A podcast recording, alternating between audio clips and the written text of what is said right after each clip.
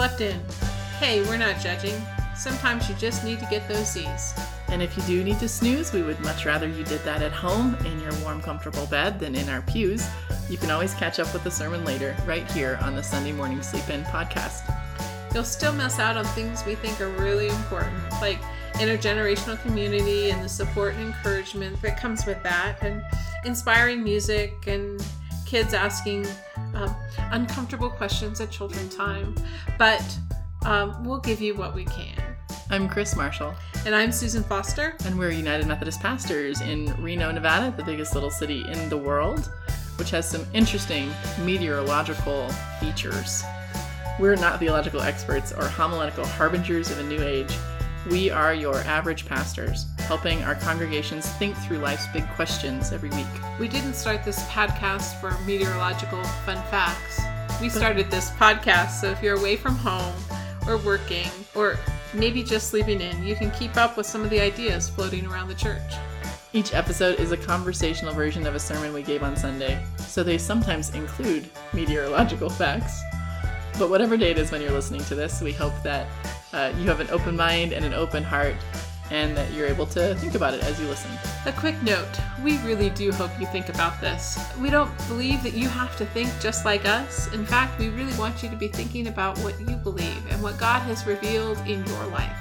And so we ask that you would question, disagree, and figure out what you think as you hear our conversations. But the most important thing is that you will experience the mysterious, loving force in the world that we know as God moving in your life you consider this.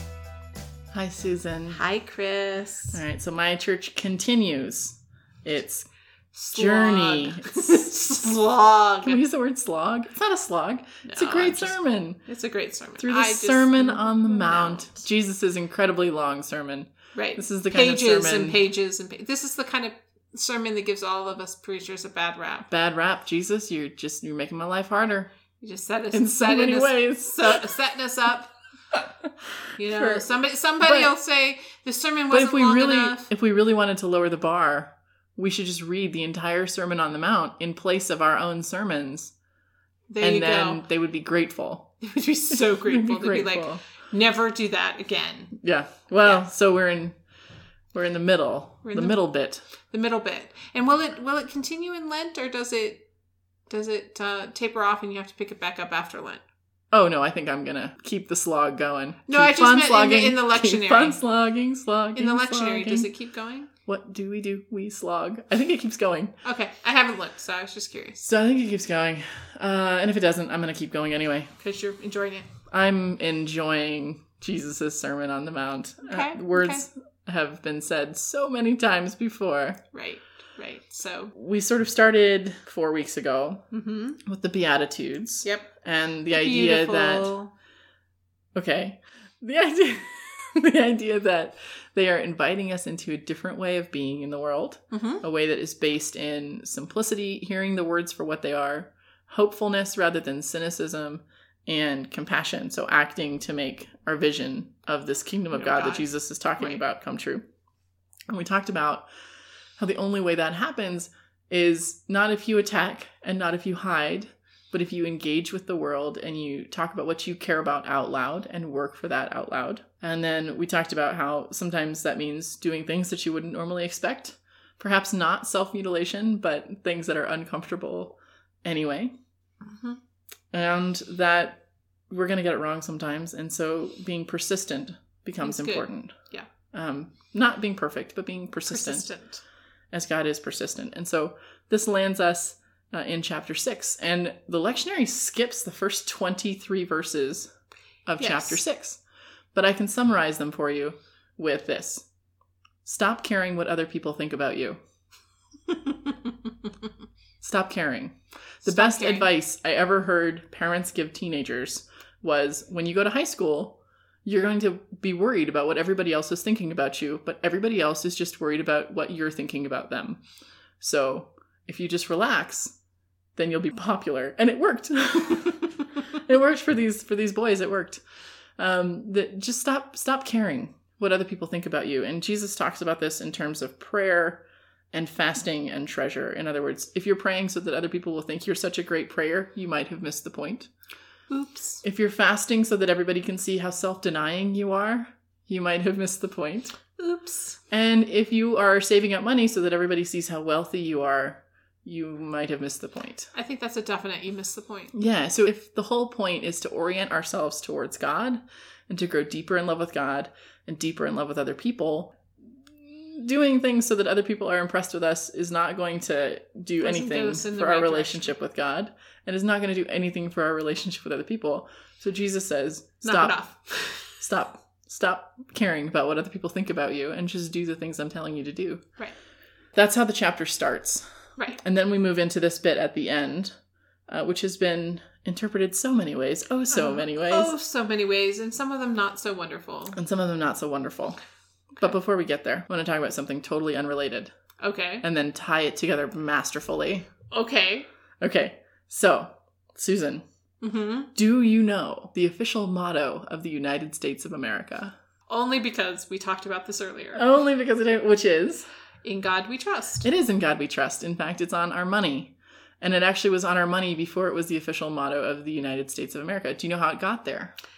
Well, I had always thought it was had something to do with the Cold War. It does have something to do with the Cold War. Well done, Susan. Gold star for you.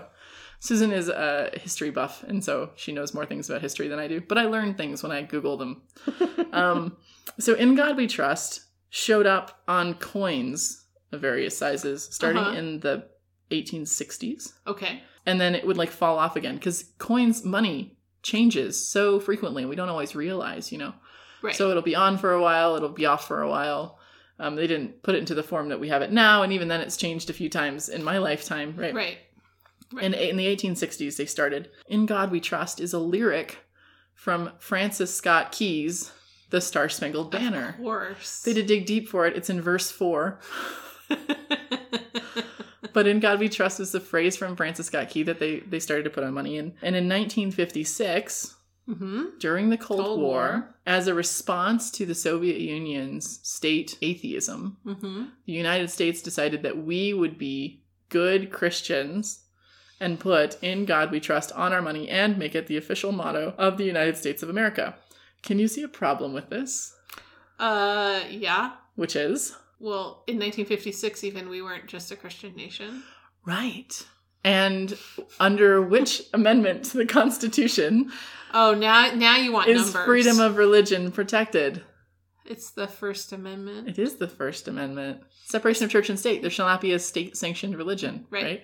So by putting in God we trust on money and making it our motto, what we're saying is that we think that there's probably God. Mm-hmm.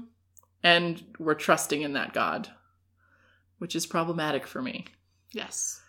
Maybe not for the reasons that you think. Now, I'm all about separation of church and state. I think you have the right to believe uh, in whatever you want as long as it doesn't hurt anybody else, Mm-hmm. or not believe in whatever you want. Um, Right. Atheists are okay with me. Some of my best friends are atheists. um, but uh, it's problematic for me because of what happened next. The 84th Congress and President Eisenhower signed Mhm. this into law. This is our new motto. It's going on all of our money, and it's been on all of our money ever since. There have been lawsuits 1952, 1970, and 2004 mm-hmm. about this and about this is also the time when they put in the phrase under God Uh, to nation. the, the mhm. Pledge of Allegiance. Well, around then. So Yeah. these lawsuits were trying to say that we can't have a state sanctioned religion and therefore you have to take this out. Mm-hmm. Every lawsuit failed. In the 70s, it failed because they said, well, this is just ceremonial language. Mm. And in 2004, it failed because they said, this is something that we say so much by rote that it has lost through repetition any significant meaning. Mm. And friends, that is a problem. is what annoys me the most. I find that offensive, deeply personally Really offensive, offensive. That it's okay to leave something in because at least it doesn't mean anything, right? Yeah. So this is how our country kind of So that- addresses. so- and that should be offensive to any of us who think that God exists. right. It's offensive to me as a Christian Mm-hmm. and as a patriot, but mostly as a Christian.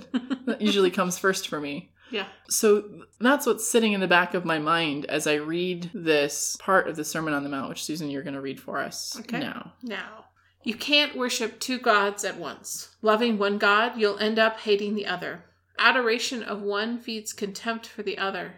You can't worship God and money both.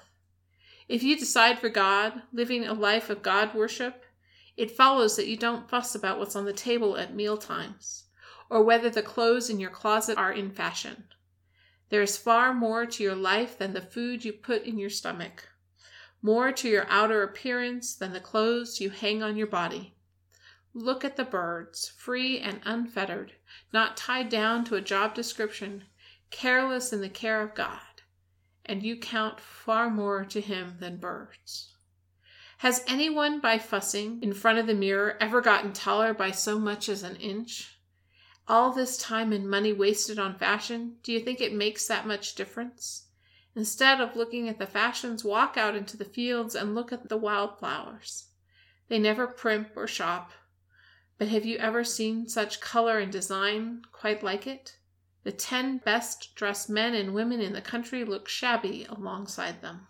If God gives such attention to the appearance of wildflowers, most of which are never even seen, don't you think He'll attend to you, take pride in you, do His best for you?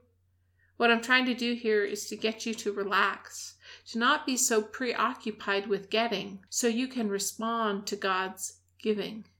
People who don't know God and the way He works fuss over these things. But you know both God and how He works. Steep your life in God reality, God initiative, God provisions. Don't worry about missing out. You'll find all your everyday human concerns will be met. Give your entire attention to what God is doing right now, and don't get worked up about what may or may not happen tomorrow. God will help you deal with whatever hard things come up when the time comes. Thank you. It's a very different way of talking about in God we trust. Yes, it is. It's a very different way of talking about in God we trust because it's not something that has lost its meaning through repetition, I hope. Right. It's still challenging, it's still inspiring, and it's still telling us God is active in our lives now mm-hmm. and not something distant and far away. God is moving in the world now. And we know that there are people of faith who still don't have enough to eat, who still don't have Yeah. a place to sleep. Uh, we know that those are realities, but what this is saying is respond with gratitude to what you have, and Mhm. then continue to focus your life in the ways that we have been teaching you to focus your life in the last two chapters. Mm-hmm. And maybe there will be fewer people that don't have enough to eat, that don't have enough shelter. That if you invest in the things that God cares about rather than in the things that will make you look good, a lot fewer people are going to be without. Right. I want to point out that Jesus doesn't say money is bad. No. Jesus is bankrolled by wealthy people, right? Jesus is on Jesus the road. Jesus understands that money is useful. is useful. Yes, money is a tool, just like anything else is a tool. Just like social media is a tool, just like a hammer is a tool, just like some of the people I know are tools. Wait, wait, no, not like that. No, no, not like that. Jesus, Jesus is uh, is not saying that money is bad. Money can be used to do good things, and Mhm. money can be used to do bad things. Yep. Just like anything else.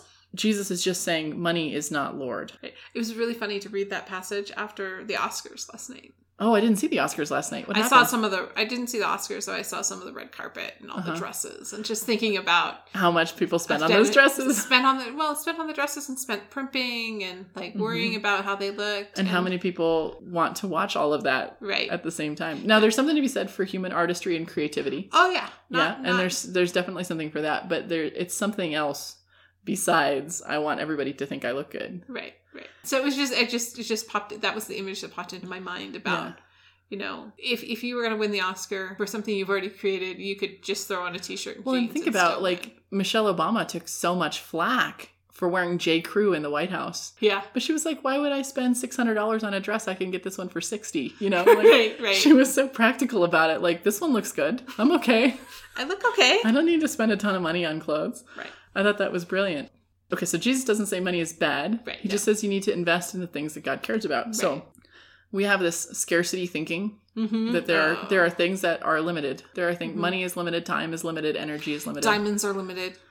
What is Diamonds, diamonds? which is not really true. That's Anyway, that's a that's a whole falsehood. so I'm just that's why a, I that's named a it. falsity. It's why they you know they That's why De Beers, you know, wants you to spend so much on one. bulk up the market. Yeah. So we have this idea that that everything is scarce. Mhm. and it leads us to anxiety and um, maybe putting our loyalty into things that don't deserve our loyalty because we're looking for protection from our own Mhm. anxiety. And it ends up leading us into making some pretty poor decisions. I mean, oh yeah. when's the last time you made a good decision when you were anxious about it? I mean, you just day to day things, right? When Yeah, you're yeah. when you're anxious, you eat don't- whatever's in front of you because you don't have time, and What, in, you're in- not going to go out and run because you don't have time, Time, and you're and you- you know all the things, and so so it's sort of a vicious cycle, Mhm, right? mhm, When Jesus is talking about God's abundance, mhm. what he's trying to get us in touch with is the kind of freedom from worrying about labels and brands and all of that stuff Mm-hmm. that will help us make better decisions, Right. be more intentional about how we use the tools that are at our command, including Mhm. money. Yep. I told the story on Sunday of uh so I've recently made Susan start watching The Office. She's torturing me. It's a wonderful show. You enjoy it. It's fine. You you should admit that you you love it as much as I do. I got I got hooked on it by a couple of friends of mine, but but I love The Office and I've watched it through a couple of times now, and uh, and I will probably watch it through again because now all of the characters are my friends. You know, Right, right. I have real friends too. I swear. But uh, I love The Office. It's about a bunch of disgruntled office workers. It's a mockumentary format, so it's not a real office. It's actors who are pretending, right, to be in an office Mhm. um, and being interviewed about the things that are going on, tedium and office rivalries and romances and all of the things. Disgruntled workers with an incompetent boss whose name is Michael Scott Mm-hmm. who's played by Steve Carell. And Michael Scott is one of those people who his entire life is about what other people think of him. Yeah. He wants people to like him, he wants people to admire him, and because of that, he makes really bad decisions oh, all Oh, the yeah. time, which gets him in trouble, gets everybody else in trouble. There's this one great episode in season four where Michael's not paying attention because he's talking to the camera and he hits one of his employees with his car. So he takes her to the hospital and he comes back and he announces it to the office and he says, You know, this morning Meredith was hit by a car. I took her to the hospital. The doctors did everything they could. And then there's this big long pause. And he says, and she's going to be fine. Everybody gets mad at him, right? But he wanted the dramatic moment. Moment, right? And then they say, Michael, did you see who did it? Mm. And he has to admit Man. that he was the one who hit her with the car. Well, this is against Michael's self narrative, right? Right. He's the hero of the story. He can't be the bad guy. And so everybody goes to the hospital to visit Meredith, and they find out that because of something that happened in a previous episode of The Office, Meredith has rabies. so they treat her for rabies. And the thing about rabies is once your symptoms have shown up, they can't treat you anymore. So it was a good thing that she went in and they found out she had rabies and she could get treated for it. So Michael starts to tell the story of I saved Meredith's life by hitting her with, With my car." car. but it's still not enough. Nobody's buying it. So he decides they're going to have a fun run to raise money to cure rabies. Because really, rabies is the villain, not the car injury. Right, Problem is, rabies has been cured, right. so they can't raise any money.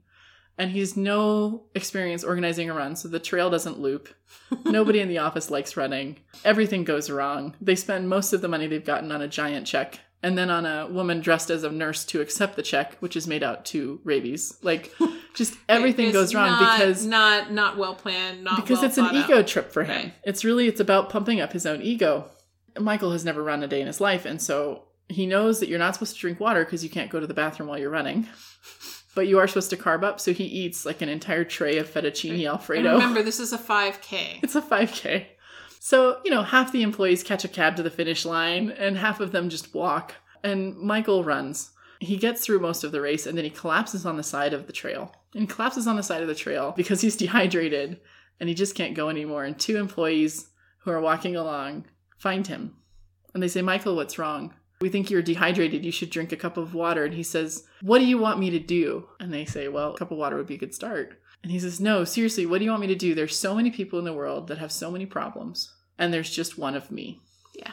And as much as I love to hate Michael Scott along with the rest of you, in that moment, he is me. Yeah. And he's, I'm suspecting many of you who feel totally overwhelmed by all of the things that are going on. There's this brilliant Frank Turner lyric that says, I'm building bonfires of my vanities, and my doubts doubts. to keep warm, just like everybody else Mm-hmm. that we're all sometimes so concerned with how we compare to everybody else that we've lost track of the point. And so Michael Scott voices this for us. And in his ridiculous clownery, Mm-hmm. we see ourselves. which Yep. is what the best humor does. Yep. It helps us hold up a mirror. Mm-hmm. And this idea has become so popular actually recently that there's a phrase for it. And I will never say this phrase again, but compassion fatigue. Oh yeah. There's Yeah. just too much to care about, and I can't care about all of it. So, So, I'm going to care about nothing. I'm going to care it. about none of it. I will isolate myself. I will just care about my own people, and that's it. And the problem is, That's not actually how the world works. that's not how the word world works because there are some things that are scarce. Money is limited, time is limited, water. water is limited, although Michael Scott probably had some at his disposal. Yes. But there are some things that are not scarce, and the things of God are not Yes. things that are scarce. No. Things like grace and forgiveness Mm-hmm. and love and compassion, Mm-hmm. those things are unlimited. Yeah. I don't think it's fair for us to say, I just can't care about anything else. I think you care about everything, but then you choose very intentionally how you will invest your things in the things that are of God, Right. whether that's time or resources or money. That you decide how to invest your things. There's this really great quip that Jesus does in the Bible. In the Bible, it's in there somewhere It's in there. where um, somebody holds up a coin and says, Jesus, is it right to pay taxes? Mm-hmm. Because obviously they're paying taxes to the oppressive government, right? Right. And they don't acknowledge the reign of Caesar. Is it right to pay taxes? And Jesus takes the coin and he says, What? Who, whose face is on this? Whose face is on this coin? They say, Caesar's face is on the coin. And then he says, Give to Caesar what is Caesar's, Caesar's. and give to God what is God's. God's. And here's the deal back in the day, if your face was on something, you owned it. Mm-hmm. So Caesar's face is on the coin, Caesar owns the it. coin. But the problem is, every human being is made in the image of God, which means God's face is on you. So give to Caesar what is Caesar and give to God's what is God's. Everything you are He's got is God's. Everything you are is God's. And so there is no limit on how much you need to care. Right. There is a limit on how much you can do. I love it how they phrase it in the message that, that Jesus is trying to get us to stop worrying about how much we are getting mm-hmm. and figure out Yeah, how we will give. Not to be so preoccupied with getting, so you can respond to God's giving. Right. And that you respond by Giving. giving. And so whether we have a little or whether we have a lot, there are some things that we have that don't have a limit on them, that aren't scarce and that, Right. that are abundant and we can live into that. So I guess heading into Lent, I thought this was an important thing to talk about Yeah. because I think we trip ourselves up in Lent when we treat it like New Year's resolutions. We try Oh. to do everything at once. Right. Or we think we have to do it a certain way, you know, back to the in God we trust. Like Mhm. I have to give something up. I have to give something up. Like I have to give up And chocolate or I have to give empty, up sugar. rote ritual. Exactly. Yeah. And so, what I want us to do is to figure out how to live into God's abundance so that we can be free enough to make an intentional decision about how we invest our time and our resources and our stuff. So, with the church, we do special offerings Thanksgiving, Christmas, Easter. And we split the special offerings every time. Usually, one thing that's internal inside the church and one thing that's outside the church. Mhm. And I think that's a good model because the thing that's inside the church is, you know, scholarships for people who want to go on retreats. And the thing that's outside the church is something that serves our community Right. that has nothing to do with maybe serving anybody who's in the church. Although it might, you know? Yeah. I think that's a good model is to figure out maybe during Lent, instead of trying to do everything, Mm-hmm. pick one thing that will give you life in your relationship with God Mm-hmm. and one thing that will connect you to the world around you. But to just pick one, you know? So don't eat the whole hamburger at once. just pick one thing. Um, one thing that I did a few years ago that I really liked that I am not going to do this year because I know it's not going to work is I gave up my sort of daily latte. Mm-hmm. And instead of spending the $4 or whatever it was on a latte, Yep. I put that money into a separate account. And at the end of the 40 days, whatever was in that account went to building wells in Africa. Mm-hmm. Mm-hmm. Because again, I don't need a latte, Right. but there are people who need water. Right. Yeah, it was challenging because I like my latte. No. I love it. I think it's so good. But I don't need it. Yeah. The other language I've heard around this is instead of giving something up, is to take something on, hmm right? Like that's another way to be thinking about that is that maybe what you're being called to do isn't to give up chocolate, but it's to take on a daily prayer ritual hmm or it's to take on a daily phone call to a Yeah. friend or Something, whatever that thing is, whether you're yeah. giving something up or taking something on, Mhm. something that connects you to God, something that connects you to the world. I think that's a good guideline as we keep moving through this Sermon on the Mount, I think it, it's getting actually more and more practical Mhm. about like, okay, Mhm. here's the big idea. Here's this kingdom of God idea. And now, how do we work towards that? And what are the frustrations we're going to meet along Right. the way? And what are the hangups that we're going Right, to get what- caught what's on? keeping what's keeping you in in the old cycle Right. versus the new cycle. and how do you break out of that? And so, this is really that. How do you, has your religion become so rote that it is meaningless? Mm-hmm. Or can you really trust God? Can you really put your money where your mouth is? Mhm. You know, can you put your time and your resources where your heart is? Um, and then where is your heart? Yeah. So I think that's where we landed on Sunday. Nice. I think it's always good when I get to do history and The Office in an episode. Well, you know, it's always fun to, to put put a bunch of weird stuff together and make it and call it a sermon. and call it a sermon. Anyway, So we're lucky we get to so do that. do you have any uh, any ideas about what you might do for your Lenten practice this year? You know, I'm coming out of a, a season in my personal life that's just been crazy. Mm-hmm. You know all those details, and and and for me, this season of Lent is like it's all about like the recharge. Yeah. I'm not gonna continue in through the um, Sermon on the Mount into Lent. I'm gonna do a, a sermon series on brokenness. That'll be a nice break.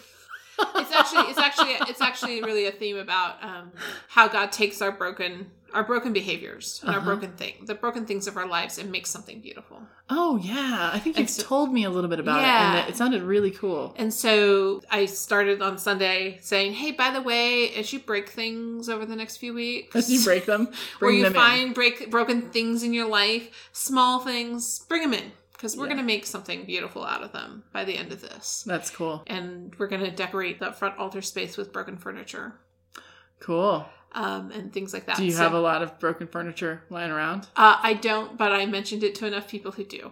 Okay. Like we're, we'll, we'll see how it how it turns out. I should out. have kept that stool that I fell off of a few weeks ago. I If I had if I had made stool. that decision a few weeks ago, yeah. Yeah. But hey.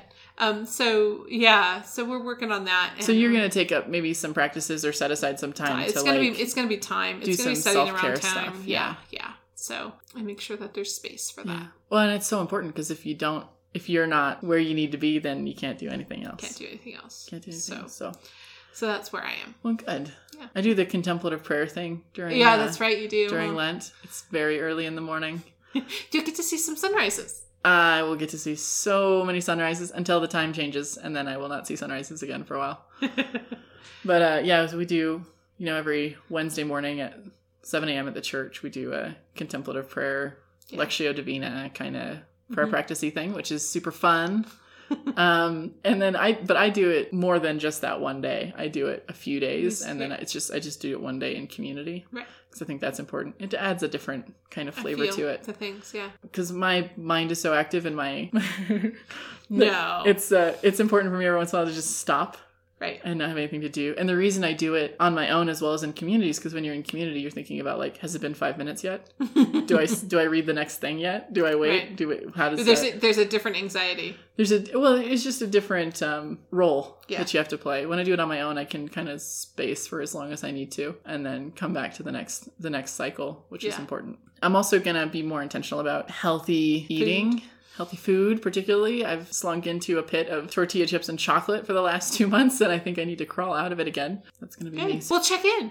we'll check in. We'll, we encourage you to think about what are the things that will help you connect to God and uh, connect to other people. If you are one of our online people who maybe we don't see every week, there's a great online resource called Rethink Church. Yeah. Check the Yeah. hashtag Rethink Church. You'll find images, and um, right now you should find a list of words. Words. And you can subscribe and you can get a little devotional sent to your email every day as well. But the idea behind the words is that every day you have a word, and as you're going about your day, you're looking for that word in the world. So whether the word is heal or courage or light, it's a way of, if you're a list person, if you like to check off things, Check off things. like I do, it's a way of making yourself be aware because Right. you're always looking for for that thing. for that thing in the world. And uh, you can post more than one picture a day. That's okay. Uh, you don't have to pick your favorite. you can post more than one. But then when you click on the hashtag, you get to see everybody else's as well. It's kind of a cool way to connect with people around the country and, and even around the globe sometimes with paying attention to where God is moving in the world. Good. So there's that. We'll put a link in the notes. Hope that you have a good Lent yeah. or at least a good Mardi Gras.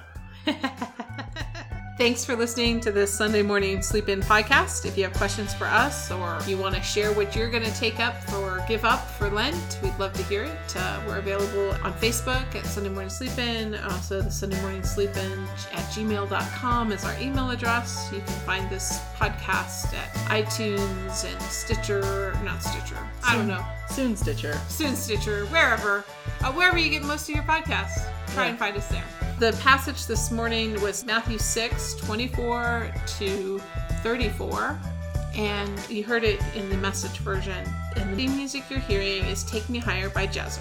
Great. Well, as you go out into your week, uh, we know that Lent will have started by the time you hear this one because it takes me that long to edit them.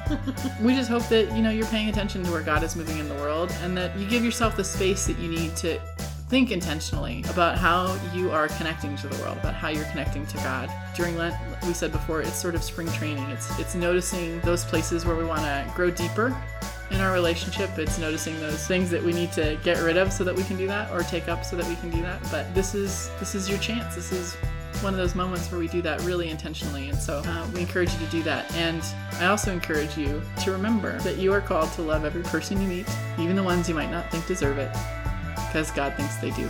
Amen. Amen.